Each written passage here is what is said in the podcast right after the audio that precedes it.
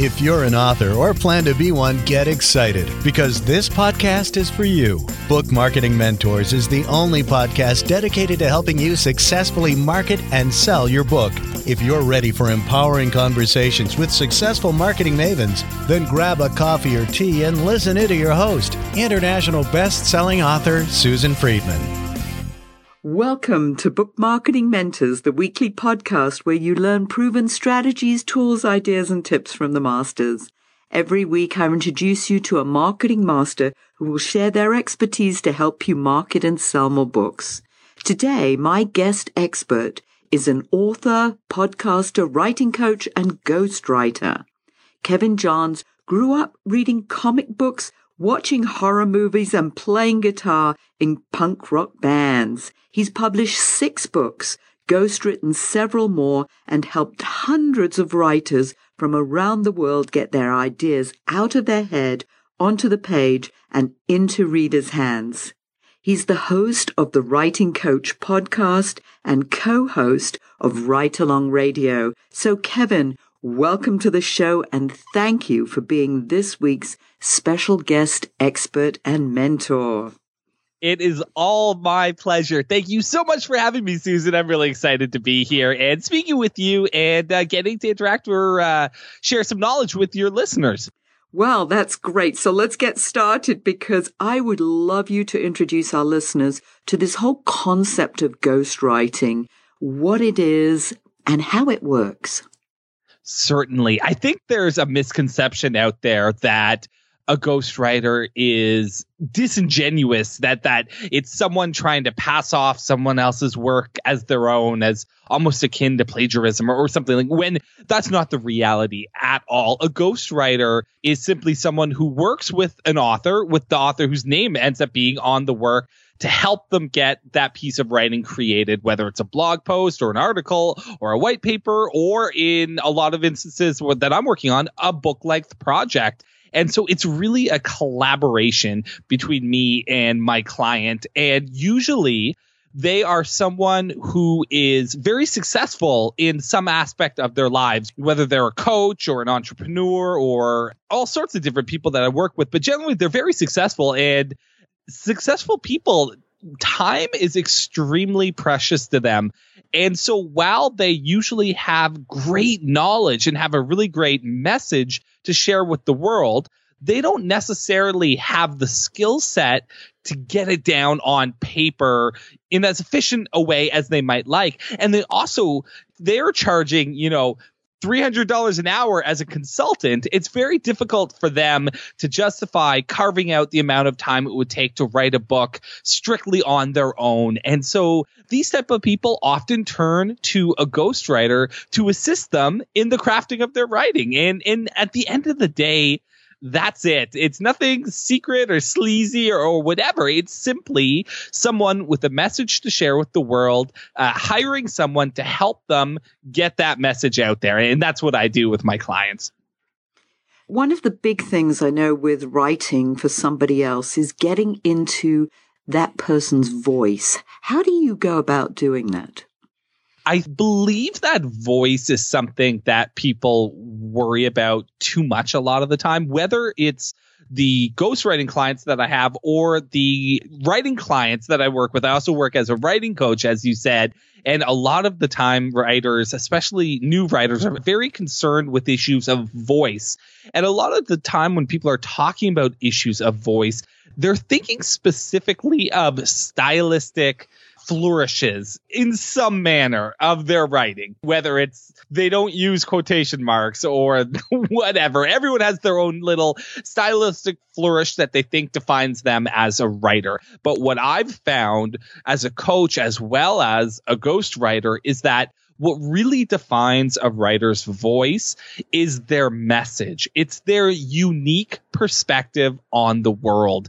And this is why I think it's funny when novelists working on their first book are, are so concerned about their voice because in my own experience as a novelist it's only now after I've written three novels that I'm able to look at these three books and pick out the similarities in themes, in styles, in approach, in the way I see the world. And I really see my voice as an author emerging not from any one particular way I construct a sentence, but from the issues and themes that I return to time and time again in my fiction writing. And so when I'm working with my ghostwriting clients, it's really about capturing their unique perspective, capturing the special way that they see the world and that they communicate that message to their readers. And I've found in my experience that when I'm able to capture that, then there isn't any concerns of voice. You know, we've ne- I've never had a discussion with a client after I've produced a draft where we've needed to discuss this topic of voice at all. You know, what we're focused on is is this the best chapter it can be? Is it entertaining? Is it drawing in the reader? Did we communicate what we wanted to communicate? And I think the reason I don't have too many of those voice conversations is that really at its heart what we think of as a voice and what superficially comes across as style at times is really actually embedded deeper in the writing. It's that beating heart and soul of what you have to communicate with the world. And that's really what voice is to me. And that's what I look to capture as a ghostwriter. Yes. So I know, for instance, when I've had to hire a ghostwriter, to help me, let's say, with chapters in a book that I didn't care to write so about, that I'm got a very down to earth, nuts and bolts technique type style about my writing. So if somebody starts very airy fairy and stories, and I'm like, that's not me. It's sure. got to be down to earth. So, yes. I think it's common amongst many of the ghostwriters, at least the ones I've spoken with in my circles, is that usually there's some sort of interview process going on where unless it's a project where I'm working from a bunch of existing material, and that happens sometimes, someone might have an existing course or workshop that they want to turn into a book, in which case I'm often primarily working from the existing materials. But even in that case, I certainly am in frequent communication with my clients. But often, entire chapters or whole books can be developed just through the interview process between me and the client. And I'm recording what they have to say and then taking those words and turning them into the draft. And so that process certainly ensures that I'm on track in terms of the way a certain person sees the world. And again, as I said, it's not so much in the specific phrasing, but in their general approach to the world. Though whether they're a nuts and bolts type of person or whether they are a airy fairy, uh, you know, head in the clouds type of person. I remember when I first had a ghostwriter, there was this sort of sense of guilt that somebody else was writing this and it wasn't me. Have you come across that before? The biggest thing I actually get from my clients is not that. My impression is the biggest sort of worry that my ghostwriting clients are dealing with is that they're not authors that it's the same thing my writing clients go through actually. It's that self-consciousness that concern that what if it's not good enough? What if what i have to say doesn't connect with people? And am i really a writer? And part of my process of working with them is to make it clear to them that they are writers. And just because I'm working with them doesn't in any way take away from the work and the effort and the insight that they put into making that book happen. And so it's not the guilt that I've seen just so much of as the fear, the fear that every writer deals with in terms of can I really do this? Can I put out a book with under my name and have people like it? and I think that's something every writer can relate to, right? Yes, very much so. I've been through that many times. Want to get something out there, and I was like, is it good enough to get out there? And the scary thing is that never goes away because the more work you do, you know, the better taste you develop, the more critical eye you have. And also the more you want to push yourself as an artist and a creator, right? And so there's never, you never ever reach that point where you're like, ah, I'm great. You know, I don't have to really worry anymore. I mean, I think as artists, as creative people, and as anyone, you know, trying to improve, we're constantly, you know, second guessing ourselves. And I think there's a balance that you need to strike there between pushing yourself to do the best work that you can possibly do, but at the same time, you know, not serving as a roadblock to your own success. What about actually working with the author and finding that they're procrastinating and getting that author just a kickstart so that you can work with them in the most efficient and effective way? What are some of the techniques you use? That is a great question because that is something that surprised me when I got into this business because hiring a ghostwriter, especially a ghostwriter to write a full book for you, isn't cheap. And I was surprised that people who hired me for a significant amount of money were still sometimes difficult to keep on focused and to keep on track. But I think that just speaks to the very reason why they're hiring a ghostwriter. They are very busy people. And so I certainly am respectful of that. But at the same time, there is Steven Pressfield calls it resistance, but there's this thing within all of us that wants to stop us from doing the thing that we need to do. And this is one of the primary things I'm working on with my coaching clients time and time again is just the simple butt in chair practice. And it, you know, I say simple because it, it sounds simple. You know, do the writing you know you need to do you know, as any writer knows, it's sometimes massively challenging to actually follow through with the plans that you set for yourself. And so something I work on really hard with both with my writing clients, my coaching clients, and with my ghostwriting clients is really respecting the time that we're going to be working on that book. With my writing clients, I call it non negotiable writing time. It's the time that they're going to carve out in their day, in their week, into their schedule, that they're going to focus exclusively on their writing and get that writing done. And it's the same way with my ghostwriting clients. If we have a meeting, if we have a two hour meeting scheduled where we need to go over something in the book, that meeting is going to happen and I'm going to hold my clients accountable to that meeting. They're hiring me to help them out, uh, but part of that process is me making sure that they're doing the things they need to do while I'm doing the things I need to do so that the book can be a success and, and can get completed. For many years, I had a sign above my desk that said bum glue. yes. It's an amazing thing. You know, it is so funny that we know what we want to do and we know what we have to do. I mean, ultimately, the craft side of things isn't that difficult. Anyone can learn the craft of writing or the craft of cabinetry or computer programming or anything, right? I mean, there's some simple skill sets that people can learn if they dedicate themselves to it. But then that's just the beginning. That's the easy part. And the real challenge is actually doing the work as you said, butt glue, getting your butt glued to that chair and doing the work beyond when it's no longer exciting and new and fun and that moment where it switches over and it becomes work. And that's when you go pro. That's when you either make the decision okay i'm going to be a hobbyist. And by a hobbyist that means i'm going to write when i'm inspired or i'm going to write when i feel like it or i'm going to write for fun as a recreational activity. Going pro means writing according to the schedule that you have set for yourself. And, you know, one of the wonderful things about having contracts with clients is that you have a contractually obligated deadline. You know, you better meet that. That's a great motivator to get that button, that chair. But we all need that deadlines. And even if we're not working within a contract, whether it's with a publisher or a ghostwriting client or whatever, we still need to create contracts with ourselves in terms of what are we trying to achieve and how are we going to get there and what steps do we need to take to get there and then actually taking the steps which is the hardest part of all. It's actually pretty easy to say hey i'd love to do this and i should i could probably get there if i did this and this and this. It's actually making the thing a reality that's so different and that you really don't know until you do it. I'm sure as a podcaster going into podcasting you probably thought it was going to be pretty simple, right? You probably thought, you know, you hit record, it's going to be easy. And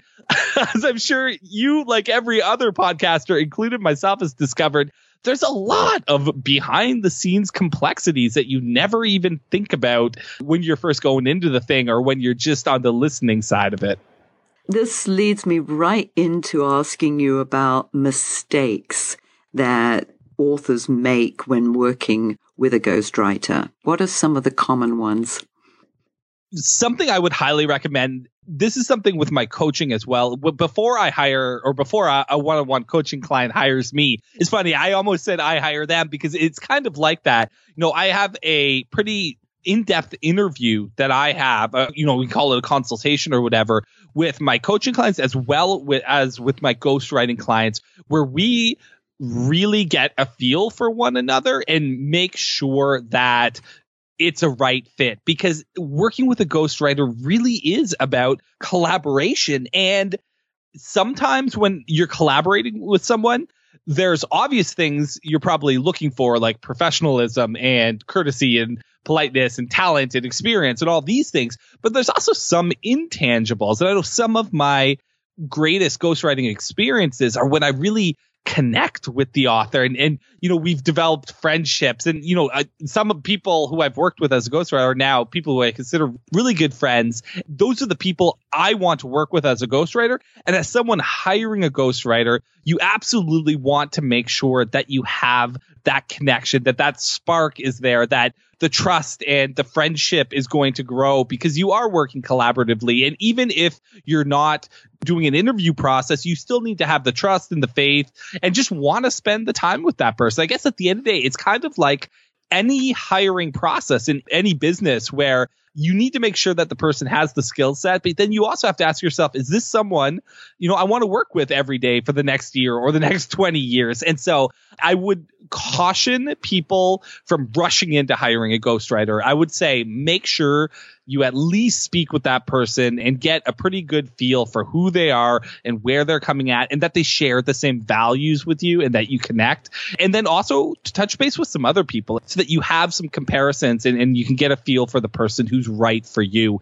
For any potential ghostwriters listening to this, I would say the same thing. I think when we're starting a business, there's often this desperation to take any work that we can get the way you actually build a business and find success is by being really good at what you do and leaving your clients very happy. And how you do your best work is by working with your ideal clients, by working with people who you resonate with those would be kind of my advice for someone looking to work with a ghostwriter is really feel the ghostwriter out get uh, you know talk to a couple different ones and look for one that you really connect with because it is a collaborative process. And I would say the same thing to a writer asking about how do I hire an editor or how do I hire a cover designer? You know, you want to look at people who have established histories of doing good work similar to what you want to do, but then talk to them and really see whether you connect with them or not or and whether they're the right person for you writer hiring an editor, that editor's job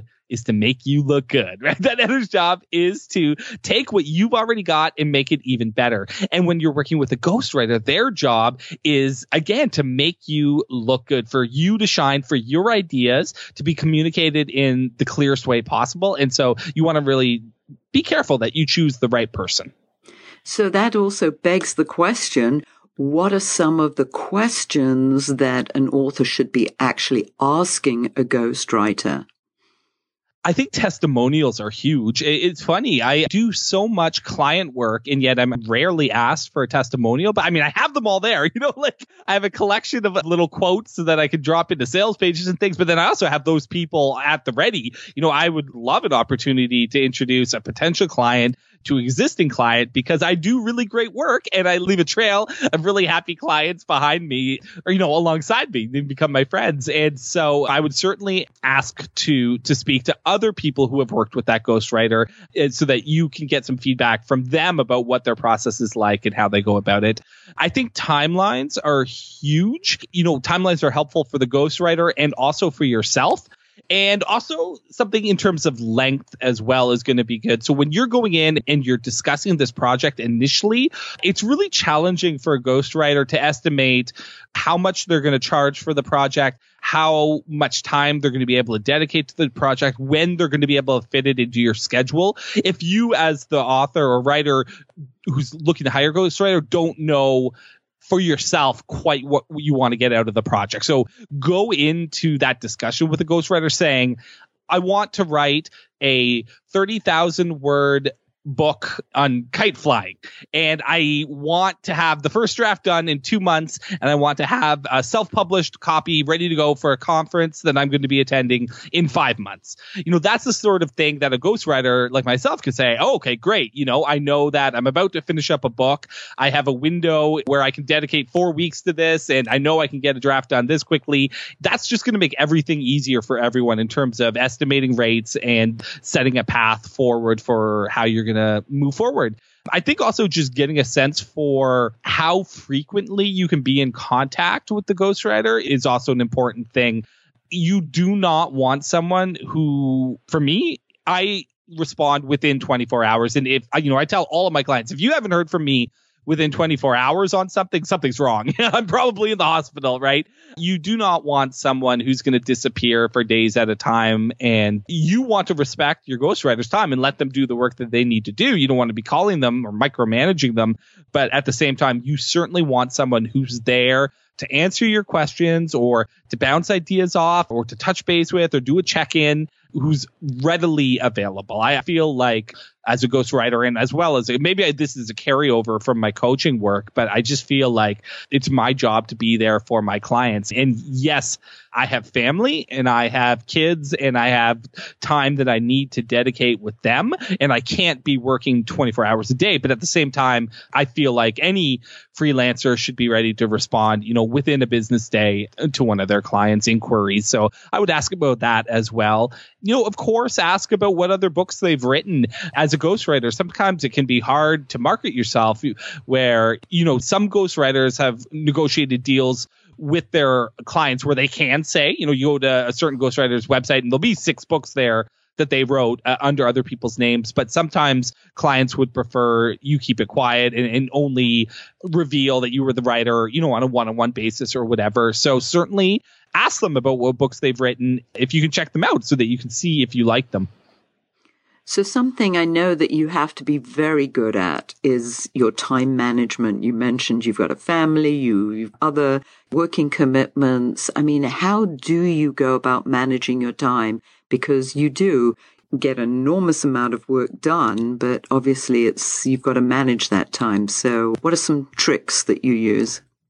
I'm actually thinking about writing a book about how to find the time to write because it's a question I get asked a lot. People have the impression that I'm, I'm very productive. And so I'm answering that question a lot. I teach a webinar on the topic. And so it, it's definitely been on my mind because I've been thinking about whether to do a book on it or not. But the only reason I'm a little bit hesitant to do the book is that I really don't want to perpetuate this myth of the person who can do everything, the person who is the perfect dad and has three jobs and writes six books and, and does all these things. I think externally, sometimes people like myself, I'll include myself, can look like we are doing it all multiple businesses and family and all of that. But the reality behind that, what you don't see, you know, there's this veneer of success, but what you don't see behind the veneer is really, really difficult challenges and sacrifices that get made in order to free up time to do the work that you need to do. And so ultimately, how I find the time to do all the things that I want to do is I make massive sacrifices. I don't watch TV, you know, and, and I think there's like this hipster thing of like, oh, I'm too cool for TV. No, I love TV. I wish I could spend the evenings sitting on the couch with my wife watching sitcoms. That would be really cool. But I want to achieve things with my life, certain things like, say, writing novels. And in order to have the time to do that, I simply can't watch TV. It's just part of my life right now. Somewhere down the road, maybe I will free up the time to be able to do that. But it's not like I'm doing all this stuff and watching TV and going bowling on the weekend and getting drunk with the guys at the bar. I work really, really hard and I have very little downtime. And, you know, that's not a very, you know, sexy answer. It's not something that to package up in a book and to sell, but it's the reality. We all have the same amount of hours in each day. And every one of us has to make a decision about where we're going to dedicate our energy and how we're going to spend our time. And a lot of the time, that involves working when I would rather be spending more time with my kids or relaxing on a beach or whatever. And that's just it, right? I mean, that's how you find success in life is you make the difficult choices that other people aren't willing to make and you keep pushing on when life gets tough and when you get tired and when the writing's not fun anymore. I mean, you ask anyone who's produced any amount of work, that's what they're going to tell you. There is no secret productivity button. There's no app that you're going to download and suddenly be able to do twice as much. The real secret to productivity, the secret to finding the right is making the choice to let go of things that might be more fun so that you can carve out the time to do the things that you need to do. What a pity. I really thought that there was a magic wand or something. Wouldn't it be nice? Yeah. well, if you come across it, please let me know because, man, I would love it. I would love it. But uh, haven't come across it so far. Kevin, have our listeners know how they can get hold of you. My website is www.kevintjohns.com. And you can pop over there. There's my podcast there. There's my blog. You can s- download a free guide called the Novel Writer's Roadmap and get on my email list and, and I'll send you updates when I have new things to say. And so that's best way. To, that's my home base, best place to find me on the web. But I'm also floating around on all the social media. So you can hunt me down on Facebook, on Twitter, on LinkedIn on Pinterest. I've been using Snapchat recently, uh, but primarily just my daughter and I. They have these cool filters, right, that make you have a dog face or whatever, and my daughter just loves it. So I haven't been doing much, you know, networking or marketing on Snapchat yet, but you know, Pinterest. I say that one? If there's a social media, I'm on it, so uh, you can look me up there. But really, KevinTJohns.com is the best place to find me. Excellent. And if you were to leave our listeners with a golden nugget of information, what would that be? My focus recently in, in the advice I've been giving is just perseverance. That ultimately sticking with it and pushing through is really going to be how you're going to achieve anything. And whether it's building a business or starting a podcast or writing a book or finding the right ghostwriter, it's the people who don't give up when it gets tough who achieve the things that they want to achieve and see the success that we all hope for. And so I would just urge all your listeners, whatever challenge you're dealing with right now, whether it's self doubt, you're not able to leverage things the way you would, or you're not seeing the momentum or whatever it is that's blocking you or preventing you or holding you back push through. Don't give up. Believe in yourself. Keep working at it and you're going to get to where you want to be eventually. What wise words. Thank you. Thank you so very much for taking precious time out of your day to listen to this interview. And I sincerely hope that it sparks some ideas you can use to sell more books. Here's wishing you much book marketing success. The time is now to take action and finally build your book selling empire. And the great news is that Susan is here to help you. Visit bookmarketingmentors.com and sign up for a free 15 minute book marketing strategy session with Susan. She'll help you discover your first steps to marketing and selling your book. Only those who take action are rewarded, so visit bookmarketingmentors.com and we'll see you again next week.